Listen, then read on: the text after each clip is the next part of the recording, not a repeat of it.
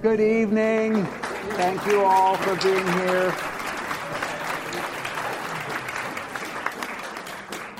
Thank you all for coming as we celebrate Bach. It's wonderful. Here it is, you know, over 300 years after Bach was born, and he has a following. He has a real following. Uh, at the end of his life, nobody would have dreamed that Bach would ever be heard of again. And I'll tell that story, but uh, you know, there's a book by Malcolm Gladwell called The Tipping Point, and he talks about sometimes there's a combination of the right talent at the right time. You'll have to draw your own conclusions as to whether Bach was at the right time or there might have been a time and a place that would have been better for him. Bach was born in a little town right in the middle of Germany called Eisenach. Eisenach is in Thuringia. So there's another famous person, even further back than Bach, associated with Eisenach, and that is Martin Luther. In the heat of the Reformation, after Martin Luther attended the little Latin school that Bach went to 170 years later, Martin Luther was locked in the Wartburg in Eisenach, and uh, he was essentially jailed, but he was being protected as well because there was a ban on him, and a ban meant that there was no legal consequence to killing him. So basically, uh, there, there, was a price on his head. He was the Salman Rushdie of 1521. and um, there, Martin Luther decided, since he was stuck in a room, that he would translate the Bible, the New Testament, from Greek into German. Now, this had huge repercussions, as we all know, because the entire Protestant movement was based on the congregation understanding what was being said. And the relationship to Scripture changed completely once the congregation had the Bible in their own native language. Incidentally, when Martin Luther did this, he took 18 dialects of German and created one German, pretty much the way Dante did with all the dialects of Italian. And this one German is quite close to the German still spoken today. So Martin Luther did two uh, unifying things when he translated the New Testament. So the next time you're in prison for a few months, remember, there's something useful you can do. The whole nature of worship became stripped down. Martin Luther didn't like all the rites of Catholicism, but he did know that people love to sing. So he took drinking tunes and love songs and tunes that everybody knew, and he set them to sacred texts. So everybody knew the song. Uh,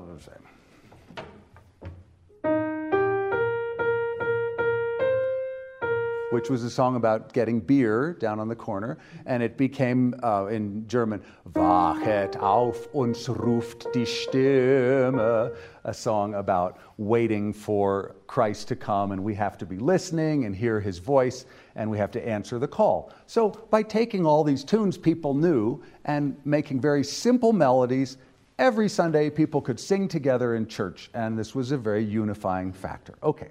Now, the Bach family went back way before Johann Sebastian Bach, and many of them were professional musicians. Seven generations of Bach, from Veit Bach, who came in the 1500s from Hungary, up through Johann's, Johann Sebastian's sons, were professional musicians. So, over 70 of these Bachs were working professionally as musicians, and over 50 of them were named Johann. so it was a little confusing. They distinguished themselves by their middle names. There was Johann Ambrosius Bach, Bach's father, and Johann Christian Bach, Bach's uncle, and all these Bachs, Johann something Bach, and the something was the special name. Bach was the eighth child of Ambrosius. And, uh, you know, infant mortality, he was the the eighth child, but only four of these children survived to adulthood. Bach was nine years old when his mother died, and a few months later, his father died. So at 10, he was an orphan. He went to his brother's house. His brother, you can guess, was named Johann. And uh, Johann Christoph Bach was in Ohrdruf. Uh, off he went, and also, his slightly older brother Jakob went with him. So 10 year old Bach and 13 year old brother Jakob went to live with their 24 year old brother, who was, of course, a professional musician. So uh, both Bachs were studying music, and uh, pretty soon Jakob was called away to fight in Sweden. So young Bach, at 12 or 13, wrote uh, one of his first pieces we know about, Capriccio on the departure of his beloved brother. And in the midst of this somewhat simple piece, we hear horn calls and sounds that evoke the military. He's saying, you know, he's, he's aware that Jakob is going to fight. And Jakob did come back. That was good news. So Johann grows up, and uh, at 15, he is able to go to a school in um, Lüneburg. Lüneburg is more than 200 miles north of where he's living, and so he and his friend Georg Erdmann walked up to this school, spent three years there in the choir until his voice changed, but also played the organ and um, played the violin. Now, I learned something interesting. I always try to get interesting facts for you. In the 1700s, at least in Germany, where there were records, the average age for boys' voices to change was 16 or 17 years old. This is put down to that they didn't have as good of a diet and it took longer for them to grow and develop. But I wondered when I first read this why was Bach going as a boy chorister to a school at 15? Surely he was a changed voice already. But no. So a lot of voices changed 16, 17. Anyway, he was there for a while. His voice did drop, but all of the other musical advantages of this school were wide open to him. And apparently, he became quite an accomplished organist even before he left that school at 18. When he did leave, it was because Arnstadt had just imposed a tax on beer, and with all of the new money, they bought an organ for their church. And they wanted this new organ to be tested out by someone deemed a competent organist. So young Johann Sebastian Bach, the great organ improviser by now, tests out the organ, and the people in the church were so impressed that they offered him the position of being the organ master and choir master in Arnstadt. So he stayed there for a while there were several factors that um, caused them to send him away ultimately. One was that he had a novel way of having the hymns sung, and this was based on his organ improvisations. Uh, if the hymn you liked used to go like this.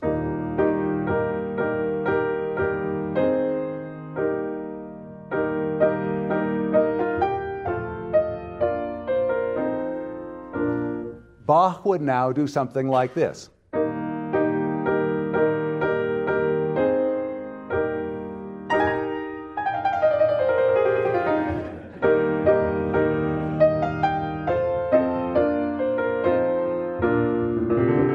So he would put all these little improvisations in between, and the congregation didn't know when to sing. You know, for 170 years they'd been singing these hymns one way, and suddenly Bach felt that they needed to be adorned musically. Well, you can imagine that this conflict was, was uh, fair on both sides because they had inadvertently hired someone with an extraordinary musical imagination. But at the same time, the purpose of the congregational singing was for everybody to sing these hymns together. So finally, they sort of figured it out, but then he wanted to introduce chorale harmonizations.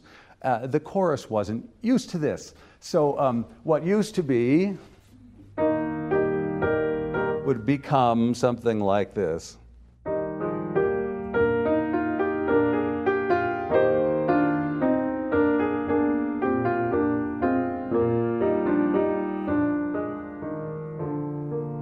And the choir was completely puzzled. What was this long, extended way of singing a tune that wasn't even the tune of the hymn, darn it, you know? So uh, the authorities tried to rein Bach in but he really uh, demonstrated throughout his life that he didn't see things any way but the way that his muse guided him. Now, I thought that um, so that you could appreciate that it's challenging to sing chorales in the way Bach wrote them, we're going to learn two bars of Bach's favorite chorale, okay? And we're all going to sing it. But um, first, we'll do it the way Martin Luther would have done it, which is you're all just going to learn the melody, the words, we'll all do it together, and it's done. But then we'll find out how much more difficult it is to do it the way Bach wanted it done. Bach's favorite chorale was called Jesu meine Freude, Jesus my joy. And it goes like this Jesus meine Freude. We can all do that, right? Here we go. Jesus meine Freude. Now, you can imagine why hundreds of years of Germans were happy doing that. It, it was not challenging, the texts were inspiring, and we all did it together. However, enter Johann Sebastian Bach. Much more interesting. Jesus.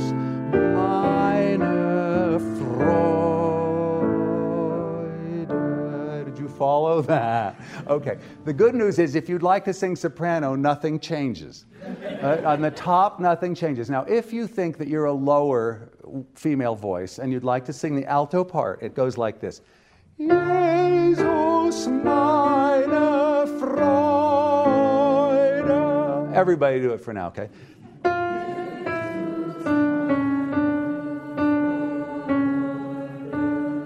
All right, one more time, please. Jesus meine Freude. Well, that's very respectable. That's good. Now, basses you're going to sing this. Jesus meine Freude. Here we go. Jesus meine Freude. One more time, okay? Everybody, here we go. Jesus meine Freude. I saved the tenor part for last because Bach in his day knew that the best singers were the tenors, the complete opposite of now, because uh, statistically, if you take a thousand singers, uh, 800 of them are women, of whom 500 are sopranos, 300 are altos, and then of the remaining 200 singers, 150 of them are basses and baritones, and there's maybe 50 guys who will sing tenor. So uh, in uh, Beethoven's time and up through Schubert and up through the 19th century, most singers were men and most of them were tenors. I, Maybe it has to do with that late puberty thing, I don't know. but in any case, the tenor parts are the most difficult. And this one goes, Jesus meine. Right? You shouldn't write tritones in harmony. Bach knew all those rules, but he also knew when to break them. And here he is breaking this rule. Jesus meine Freude. Okay, I know it's hard, but let's just wail away and do it. Here we go. Jesus meine Freude. One more time at least. Jesus meine Freude. Does everybody remember at least one part that they can sing? All right, let's put it all together. Pick, pick your voice, and here we are in, in church in Arnstadt in uh, 17, 1705 or something like that. Here we go. Ready and.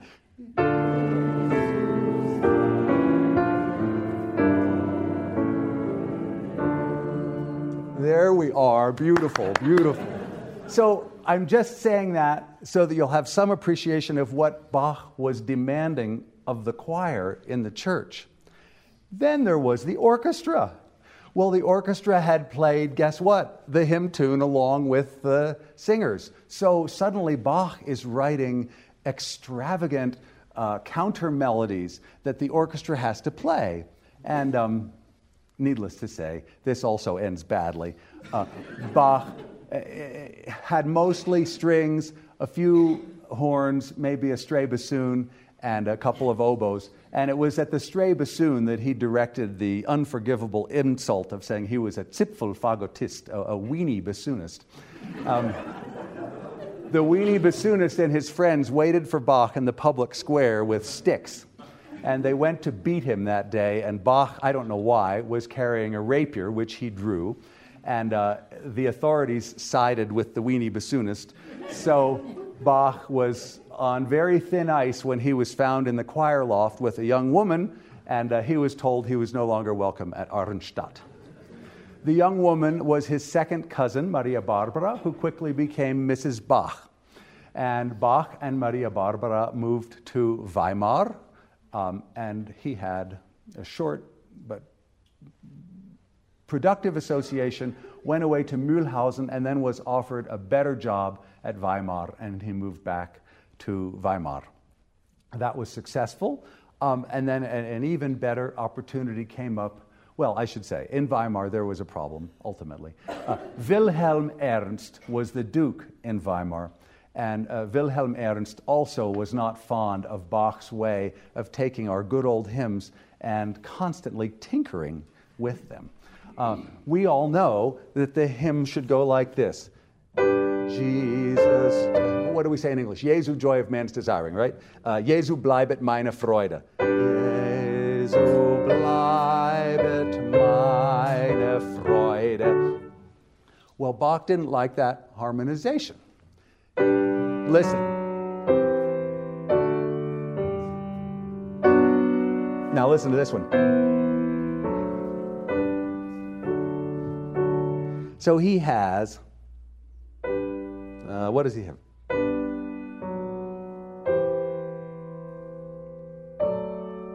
Going into minor, and then what chord is that, please?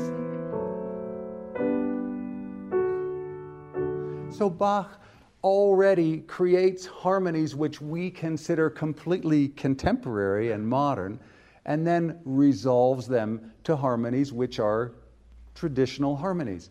But his love of doing this became greater and greater. And so, in his organ pieces, as well as the cantatas that he wrote for the churches, as well as the instrumental pieces he wrote for keyboard, more and more we see this love of stretching harmonic language to the full possibility, the full extreme. All right, it wasn't enough for him to reharmonize Jesus bleibet meine Freude.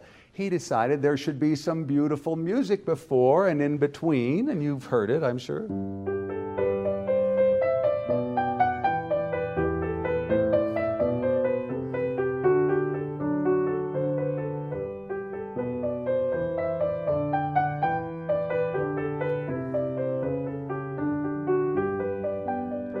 Everybody comes in. But of course, they don't know when they're supposed to come in. They've just been listening to this beautiful tune. So they have to institute rehearsals, something which had never happened in a church before. Bach would start writing the cantata on Monday. He'd have the parts finished by Thursday. They'd run through it Friday night. They'd have a dress rehearsal Saturday, and they'd perform it with their fingers crossed on Sunday morning at 8 a.m. every week. Of course, there was no photocopying. There was not even any music paper. There was just blank paper and ink and uh, a straight edge. So every page of music paper had to be created with all the staffs on it before you could even start writing music on it. And uh, this was obviously time consuming. Um, Bach did find that there were some people who would help him once he'd written out the piece in creating the parts for the um, for the choir and for the orchestra. Some of you have probably heard this story that Mozart, somewhere in the middle of his life, has the opportunity to look at Bach's music, some of Bach's music that he didn't know, and that Mozart is completely flabbergasted by the greatness of this music. And I'd always assumed he had just looked at a score of a motet or one of these pieces. Well, they didn't make scores. They wrote out the separate voice part for everybody. So Mozart had put all of these in front of him and was reading them all at the same time, figuring out what that piece was. So, all of the pieces that we know have been transcribed in modern notation that we can read for our convenience because we're just not as literate as these people were. The professional musicians were reading every voice in a different clef. There was a soprano clef for the sopranos, which is not the same as the treble clef, and then there was the alto clef, which you might know as the viola clef, or the tenor clef. Uh, these are just different places, different lines that you attribute to be C. So all of these things are happening at once, and um, it was suddenly a very complicated world. The high Baroque, indeed, right? Uh, Baroque music started out uh, in a simpler way, and Bach took it to such extremes that it's hardly any wonder that his children left the Baroque era behind them and moved to create classical music because it was all that, that people could understand. So, Bach now has his uh, Jesu bleibet meine Freude. You're welcome to sing it with me here. You don't have to do the harmony, you can just do the tune.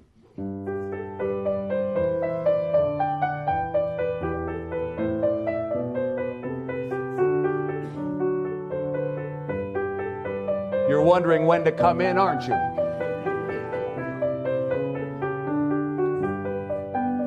And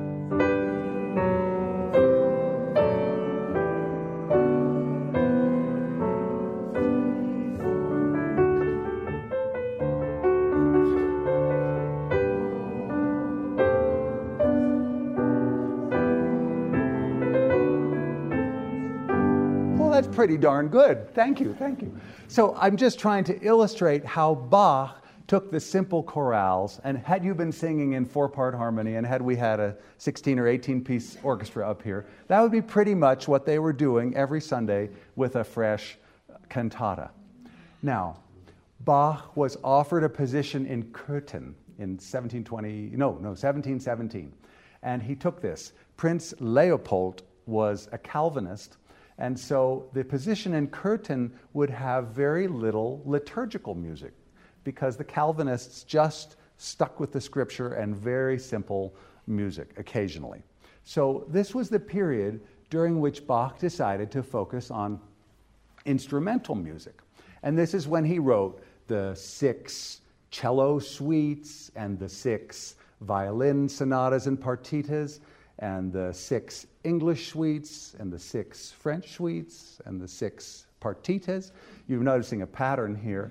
Um, Bach felt that six was a number of normal human labor because on the seventh day God rested, and seven is a divine number, and six is not. So he didn't want to impinge on God's territory at all by presuming that he could write seven of any of these. So he just wrote six. However, I would say it's true that in all of Bach's music, even the completely secular music, there is a sense of devotion. And I think that having lost his parents when he was 10 years old, it was his faith and his devotion that carried him through. So um, you could say that there are a lot of composers that had some kind of religious affinities and some that had none. But if you had to say what composers throughout history that we know about, say in the last 400 years, were the most devoutly religious, um, probably Messiaen, who was a, an organist and, and a Catholic mystic all of his life, and J.S. Bach are the two who top that list. So uh, whether he's writing sacred or secular music, he said the only purpose of harmony is to the glory of God. And at the end of every composition he wrote, sacred or secular, he would write the letters SDG, Soli Deo Gloria, only to God the glory. So he worked in this marvelous atmosphere in Köthen. Oh, also the six Brandenburg concertos came at this time. Um, and, and, you know, many of these are, are familiar to you. I'll, I'll give you a little sampling um, in a minute. The ability now that he has developed as a mature composer to stretch harmony um, has reached a height that in no Uh, Western music has been seen up to this point. We know that Palestrina and Monteverdi and others wrote complex motets, but they did not test the limits of tonality and indeed go beyond the limits of tonality the way Bach did. I have to say a technical thing about music at this point. Tuning was by no means uniform throughout Europe. And the only way we know how things were tuned is the way organs are tuned, because over time, organs don't actually change tune. And there's still organs around from 500 years ago, 400, 300, 200 years ago. So we can tell uh, how things were tuned. Now, in Pythagoras' mind, an octave was two notes that had the relationship of frequency where the upper note is double the lower note.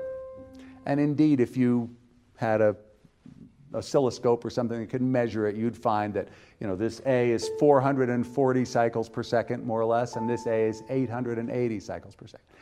But the fifth, which is key, was the first interval people discovered. You know, all those monks were chanting for hundreds of years in unison. And if you've heard people sing happy birthday in a restaurant, you know that nobody can really sing in unison. So somehow, accidentally, they discovered that this sounded kind of cool. And for a few hundred years, they just sang in fifths. Uh, gradually, that developed into more. But that fifth is central to Western harmony, and the fifth is the three to two. Uh, so if this is um, 440 cycles, this is 660 cycles. Now, the only problem with that is if you tune, say, C major, which has no sharps or flats, perfectly, then C major is great. But the further afield you get from C major, the weirder and more terrible the other keys sound. So, for hundreds of years, people were content to be in C major or G major or F major with one sharp or one flat. But nobody ventured out into four, five, six sharps or flats until Bach. And Bach favored a new kind of tuning, and he said, why not divide? No, he did, okay, Bach didn't invent this kind of tuning. I'm taking a little liberty here. But uh, because of Bach, this new kind of tuning took hold in the Western European musical world, and it is this. Instead of every fifth being three to two, let's just divide the octave into 12 equal pieces. None of them will be perfect, but it means every key will be playable and very close to sounding right. Now, the advantage of this is that suddenly all of these inaccessible keys are available to us. And if, like Bach, you want to wander off into remote harmonic regions every time you write a piece which started off as a simple Lutheran chorale, you can do that. So, in his very first uh, book of keyboard pieces, the Well Tempered Clavier, and well tempered here means tuned so that all 12 half steps within an octave are the same he explores a prelude and a fugue in every major and minor key, starting with C major. Well, you know these.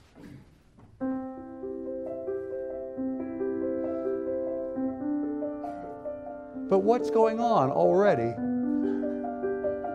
This is five part harmony, right? And we're going to go away from C. And we're in D.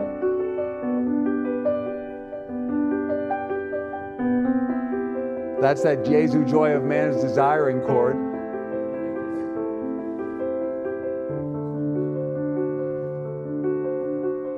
Well, that's almost a happy ending, but he's not satisfied.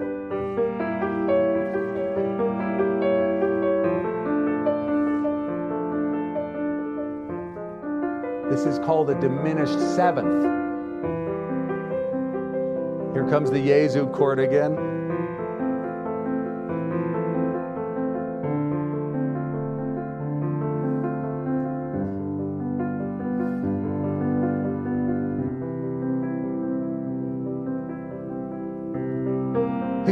Exploring every possible chord that's related to this key. And what about this?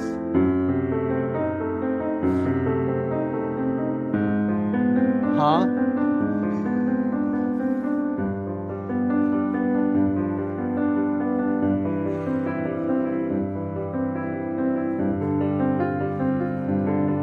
Okay, sounds like happy ending is all around the corner, but uh, no.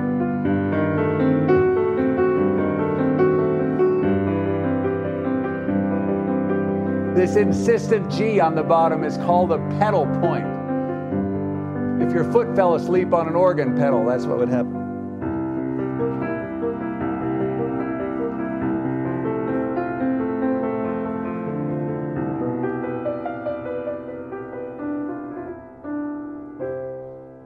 So he's taken us through all these keys, and he says, but that's not counterpoint, that's just five part chorale writing, right? Now, what about counterpoint? Here's a fugue in C.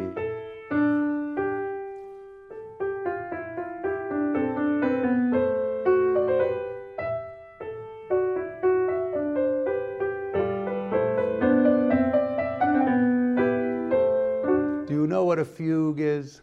Fugue means to chase, it's like a pursuit. And one voice enters with a theme.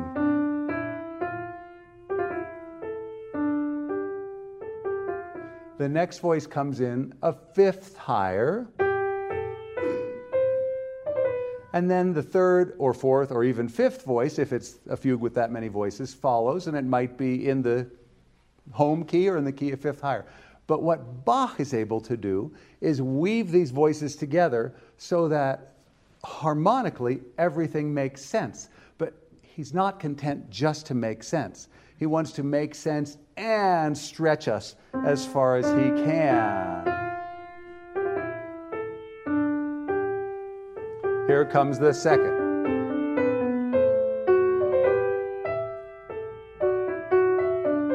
The third.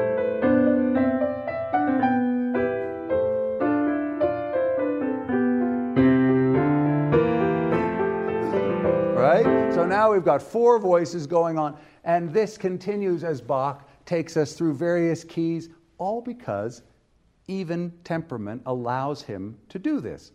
Now, he didn't say uh, 48 preludes or 24 preludes and fugues, um, you know, that this is a, a, composition. He said this is um, for study, especially for young people, so that they might learn the major keys.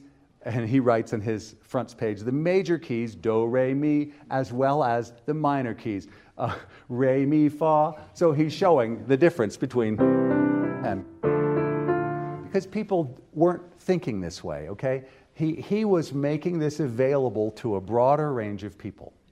He never dreamed that Beethoven, Mendelssohn, Schumann, Wagner, Schoenberg, all these generations of composers after him would use this well tempered clavier as the basis for their own composition. That uh, was something he, he could never have imagined because he was just doing this. Uh, and, you know, although C major was common enough, nobody even knew how to read C sharp major. There was this key with five, seven, seven sharps in front of them. So when he said, This is for young people to learn, it's true. A whole generation of people who had never seen that many sharps or flats in front of them was figuring out not only what it meant theoretically, but also how to negotiate it uh, pianistically the remarkable thing is that all of these preludes and fugues have different moods.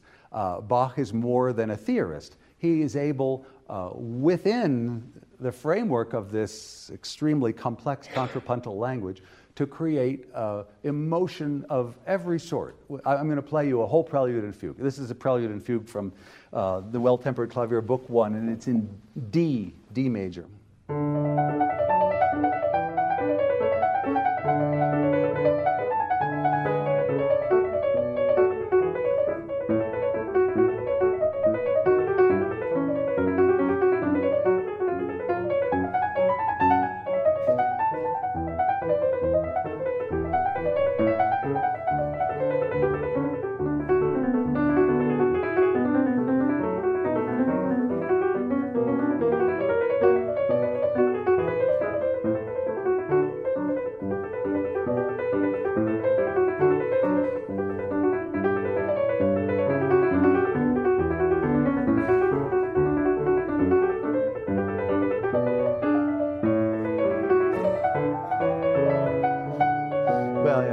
Something like that.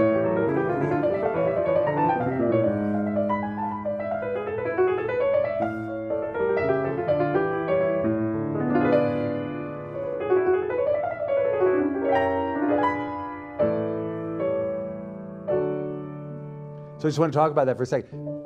This is fine. This is D major. But it doesn't take Bach long to wander off into A major and now, B minor, F sharp minor,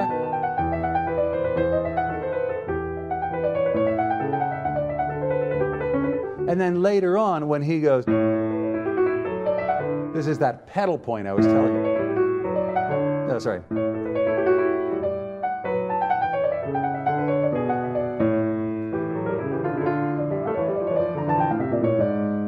About that thing down there?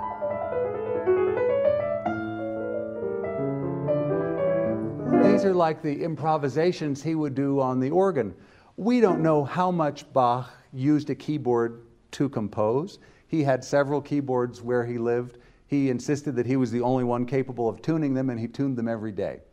But we don't know if he mostly wrote away from the keyboard and then just went to the keyboard to fix things and see if they worked out or, or not. Anyway, after that uh, prelude, he writes a fugue, which is um, French overture style.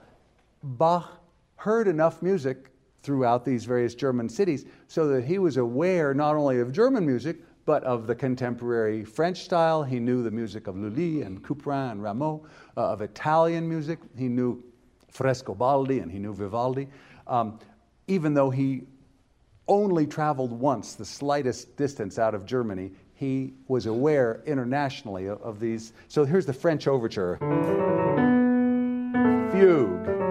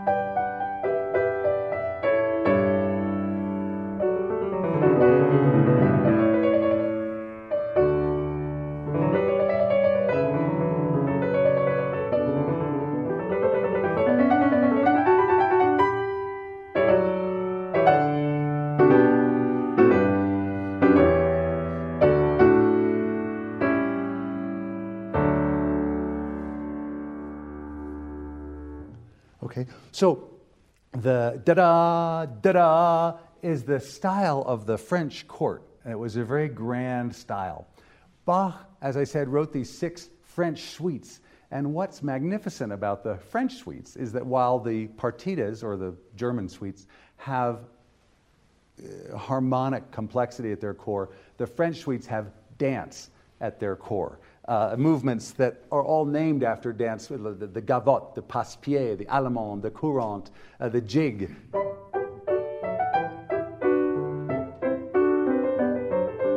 Or um,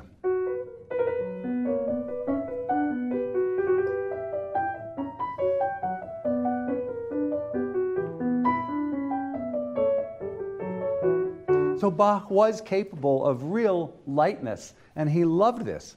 What was terrific is that he was able to carry the dance like qualities into many of the choral works so that things which could be heavy going always have a certain uh, lightness and a lift about them.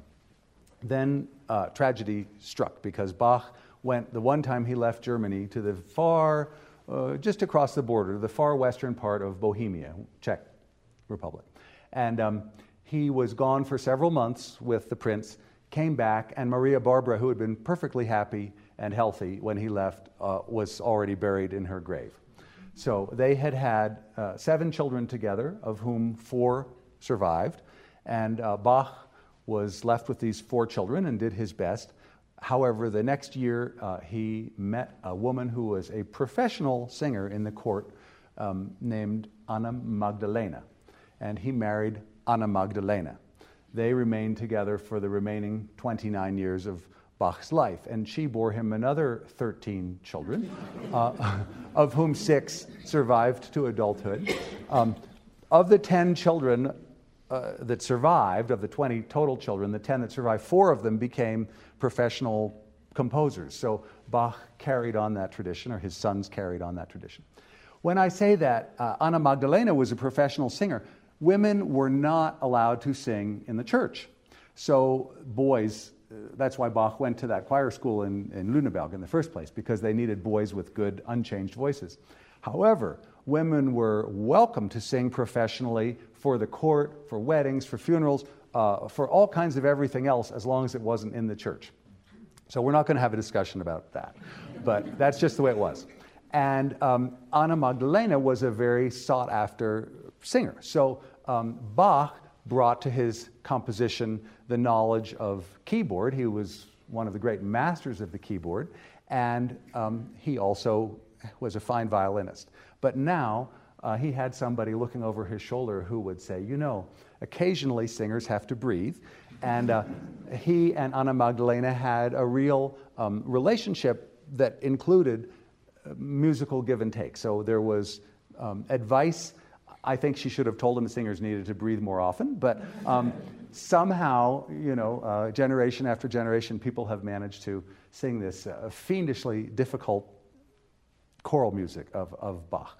And um, it's so rewarding. I think that um, one of the great tunes that I told you Martin Luther said.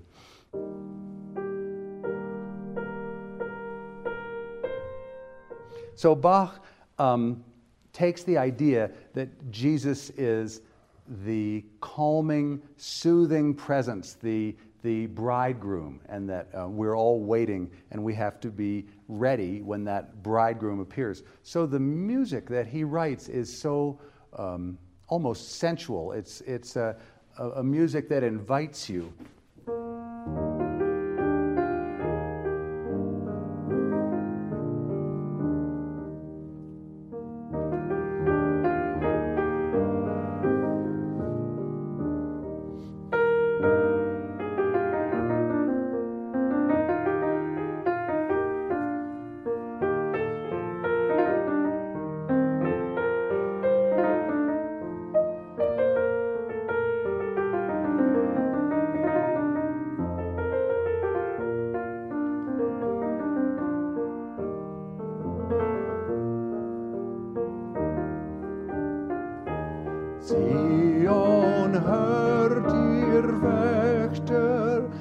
again, when was the congregation supposed to come in? Bach had this all in his mind. It was not so clear to uh, the men and boys in the choir uh, what they were to do. But through uh, this period, Bach was able to create not a few, but somewhere between 240 and 300 uh, church cantatas. So um, every cantata is associated with a different part of the liturgy. And uh, for example, that is for the Sunday, the last Sunday before Advent.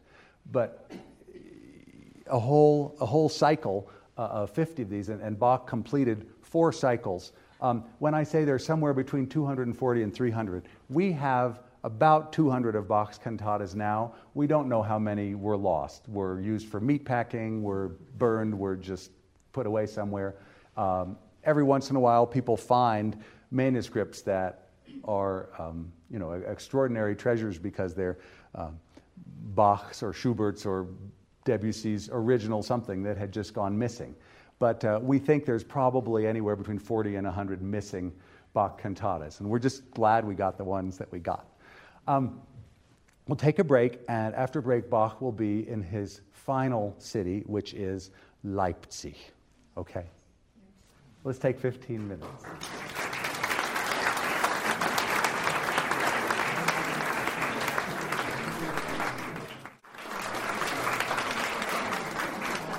The intermission is where I get all the good questions. So um, I'm going to answer a couple of them. One is Does Bach have any living descendants now? No. Um, uh, but I wasn't sure about that, so I checked on my phone, and it's true. None of them have called to thank us. Uh, so uh, the last Bach descendant died out in the mid 19th century. And, and, the other wonderful thing that somebody talked about was how Bach often sounds like, uh, can sound like mechanical music, and that that's not appealing to us because with our ears that have now heard all the romantic music that's been written, uh, does Bach somehow not have the melodic appeal? Um, so there are two things at work here. One is that, of course, Bach's primary instruments were the organ, uh, which could be very loud, but is, is on a single dynamic plane, and the only way to make it louder or softer is to m- pull the stops, push and pull the stops. Um, you can have different registers set on different settings. You, know, you have more than one keyboard.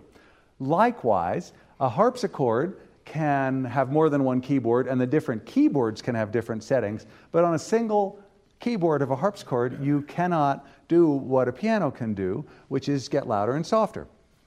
So, um, uh, Bach did write for orchestras, and he did write for singers, and he did write for violin and cello. And so, um, even the music, though, for um, instruments and instrumental combinations that can have dynamic shapes are sometimes treated as if they were being played on a harpsichord. I don't think that that was Bach's intention. Uh, in the two part inventions and three part inventions, well, actually, he called the two part one, this keyboard, two part ones were inventions and the three part ones were called sinfonias. And he wrote in the beginning, once again, as he did with the Preludes and Fugues, this is for the edification of anybody desiring to learn music, and especially young people. And he said, and it is hoped by the composer that these pieces will help you develop a cantabile style. Cantabile means singing. How do you develop a cantabile style on a harpsichord? Um, which Thomas Beecham famously said sounds like skeletons fornicating in a closet. so the fact is, Bach was able to do this through articulation and, and silence, and he, even on a harpsichord, could make the thing sound like it had breath. Now, Bach played a piano late in his life and disliked it very much. But it was one of the first pianos that Silbermann had ever built, Silbermann, the organist, organ builder, who had used Bach uh, to help him build organs earlier in his career, um, used Bach once again. Bach had visited the court of Frederick the Great. And um, Frederick the Great didn't know he was coming, but as soon as he realized Bach was there, he said, I understand that you are able to improvise with no preparation, uh, fugues, three part fugues on any theme. And Bach humbly says, Yes, yes, Your Majesty, I can do that. And, and, and Frederick the Great says, Okay, here's a theme I wrote. Not a short or easy one.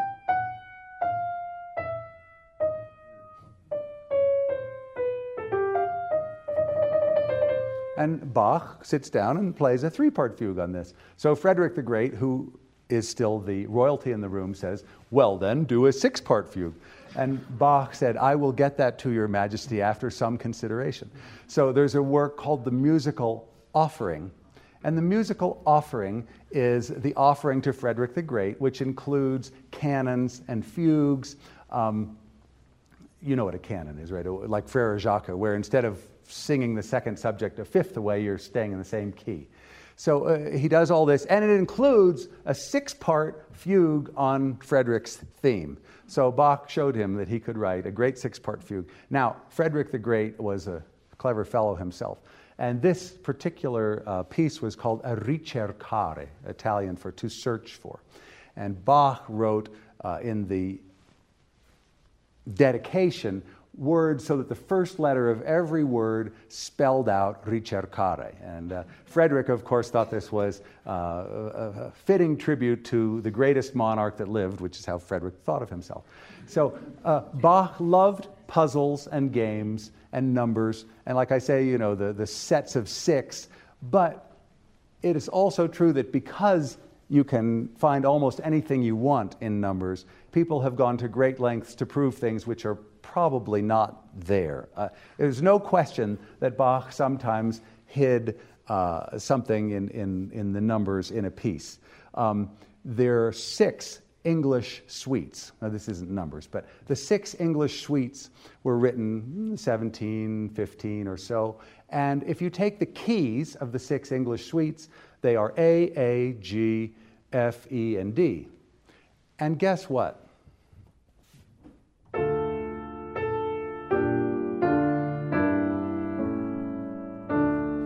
Bach put his favorite chorale tune in the key signature of the six English suites so that anybody who was paying attention would know that really this set of six suites, an hour and 40 minutes of music, was a tribute to Jesus by way of the six notes of the chorale that you all sang so beautifully an hour ago.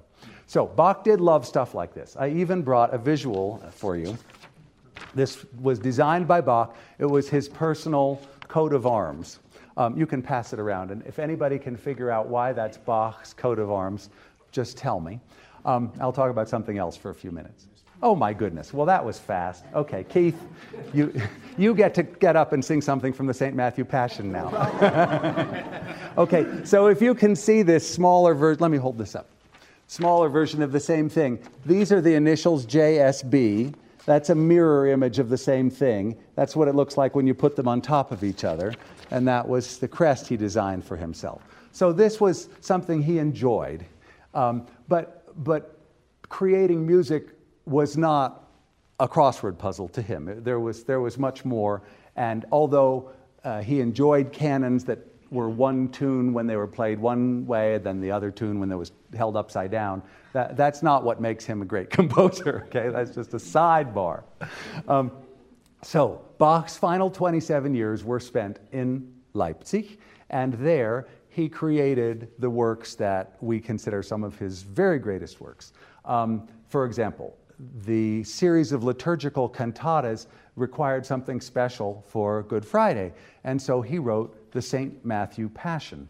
Now, the St. Matthew Passion required much more than the 18 instrumentalists in the church and the small choir. So he enlisted every church in Leipzig and all of the choirs, all of the orchestra players. This was conceived for two orchestras in the two different lofts of the Thomaskirche and two separate orchestras. So uh, the St. Matthew Passion, which is over two and a half hours long, uh, must have been the most extraordinary and the most dramatic piece that anybody had heard at this point in history. Uh, there are eyewitness accounts of people who happened to go to the Thomaskirche on um, Good Friday of 1727 because it was Good Friday, and, and they said, I just went to fulfill my obligation and I found that I was in heaven for three hours. so, um, even in the St. Matthew Passion, the spirit of the French suite, when I said that uh, Bach was able to take the most serious subject and yet there was a lightness uh, that he could include light and dark in the same piece. Um, one of the most tragic and serious pieces in the Matthew Passion still has this.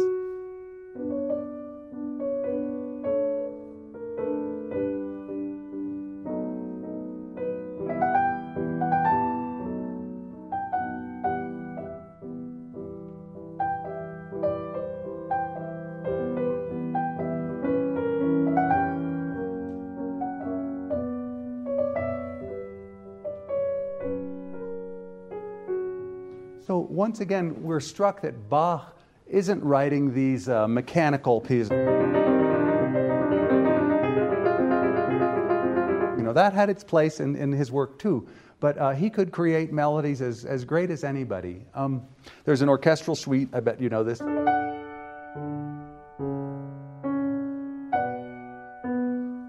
A walking bass like jazz.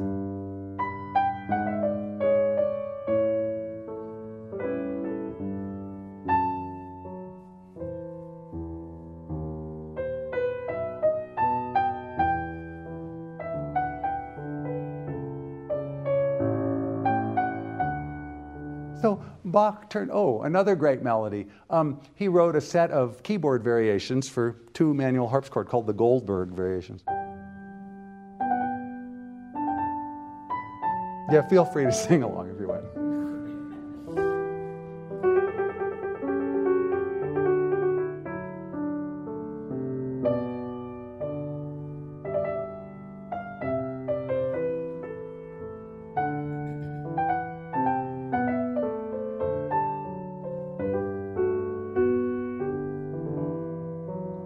So this piece, at a short version, is about 45 minutes long. I understand that when Rudolf Serkin gave his debut recital in Germany, after a long standing ovation, he sat down and, as an encore, played the Goldberg variations. so, but in any case, uh, Bach was capable of spinning out fantastic melodies when he, when he felt like it. Um, so I prepared a piece for you. It's about 12 minutes long. Um, do whatever you need to do. So it's a three movement piece that Bach wrote in 1735 when he was 50 years old. It's called the Italian Concerto, or Concerto after Italian taste, is what he really called it. The Italian taste is the fast, slow, fast formula for writing three movements. A first movement, uh, to use my son's famous formulation, that shows how well you can write music, a second movement that shows how much you feel, and a third movement that shows how happy you are. It's all over. so that was a formula that carried well into the classical era. And um, this, is, this is Bach's Italian Concerto. Now, it was written for two manual harpsichord, so it would have had soft and loud, but of course, Bach couldn't crescendo or decrescendo. Um, in the 21st century, we're just going to take the piano for what it is and crescendo and decrescendo. So if you're a real purist, I'm just warning you up front. This is a, a pianistic interpretation of the Italian concerto.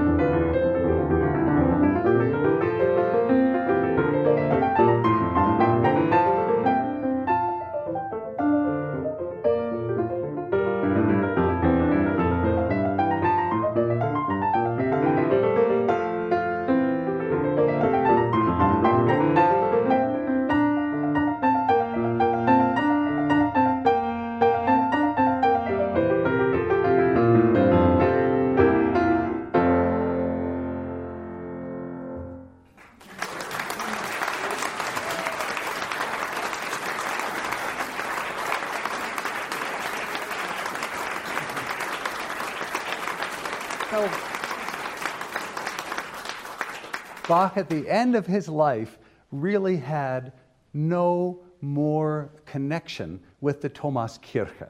He went through the motions, but he wanted to put together his life's work in two final testaments. One of them, he collected sacred music he'd written from between 1714 and 1749, 35 years, and created a work many of you have heard called the B minor Mass.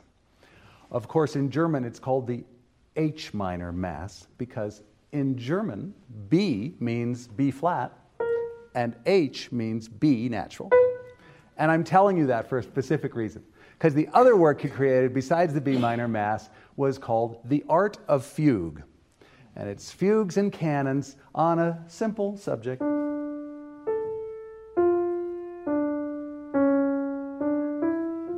But for Bach, nothing is simple.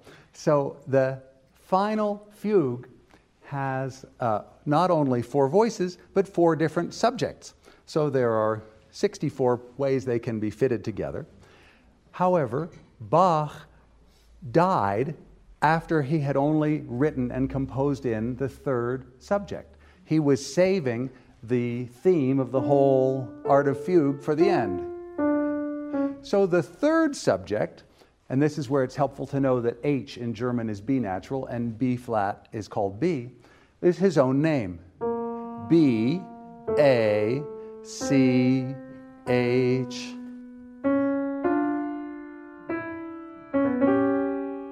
So of course he can make a fugue out of his own name. He can make a fugue out of any, you know. Other composers have not done that. You know, Rimsky-Korsakov never wrote a fugue on his own name. but Bach did. And he's going along and he's worked in the second voice and the third voice, and suddenly he dies and his pen stops writing. And you can see, you can go online and see the moment when he just stops writing. So other people have tried to figure out how to write uh, a fugue with four subjects and four voices um, using these themes, and nobody can do it. it's, a, it's a big job, and only Bach could do it, and he may have finished it, but he didn't finish it here. So um, we have this unfinished work, and uh, it's, it's quite marvelous because Bach um, was never tempted.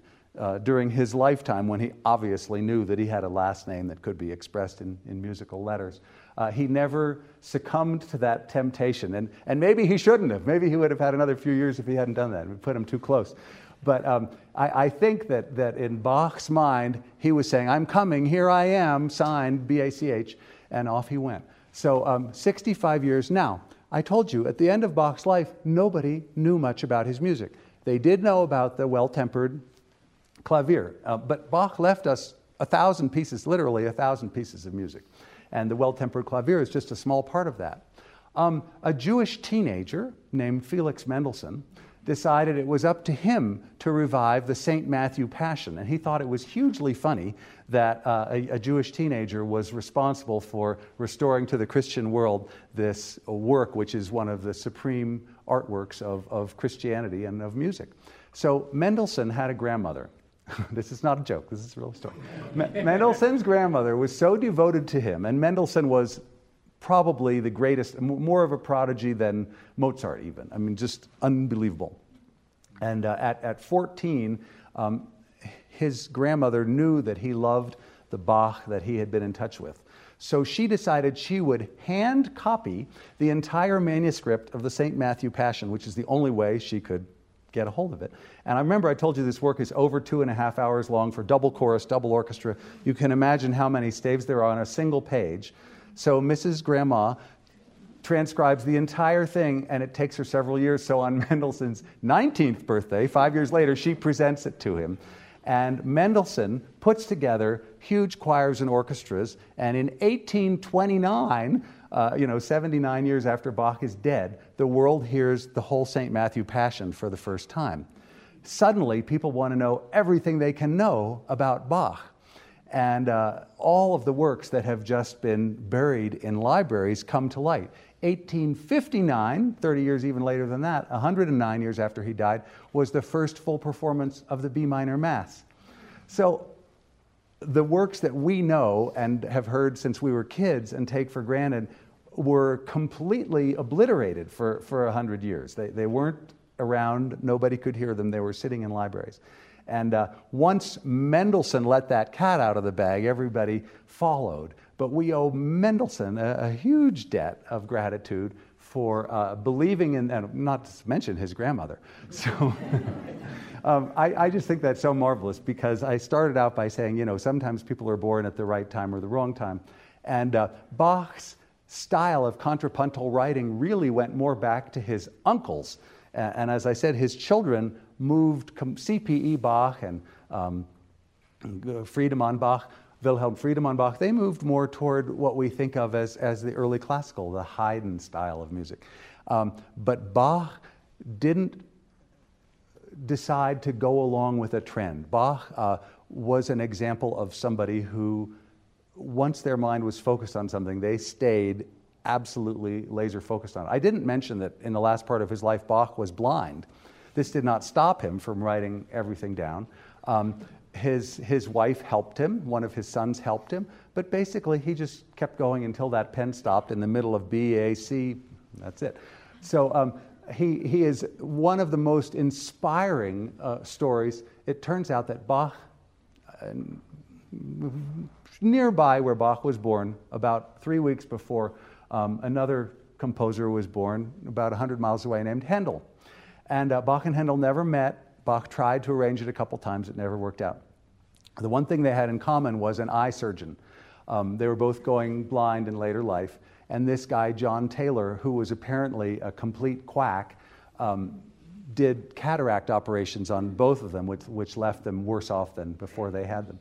So, um, this John Taylor did a cataract in one of Bach's eyes, did the other one, and apparently Bach died from complications of the second cataract operation. So, um, you know, medicine, we have so much to be thankful for. not, not just that Bach's music, thanks to Mendelssohn and his grandmother, is here with us, but uh, there, there are so many things about life that are, are so miraculous and um, that we can share it through this music, and somehow that this man across hundreds of years was able to write music that speaks to us in this way uh, is also miraculous. So thank you for coming and, and sharing a little evening of Bach with me. Uh, I hope the next time you have the opportunity to listen to something, whether it's live or recorded, you'll just take the time because if, if you give Bach a little time, he will reward you. I, I promise you that. Thank you all so, so much.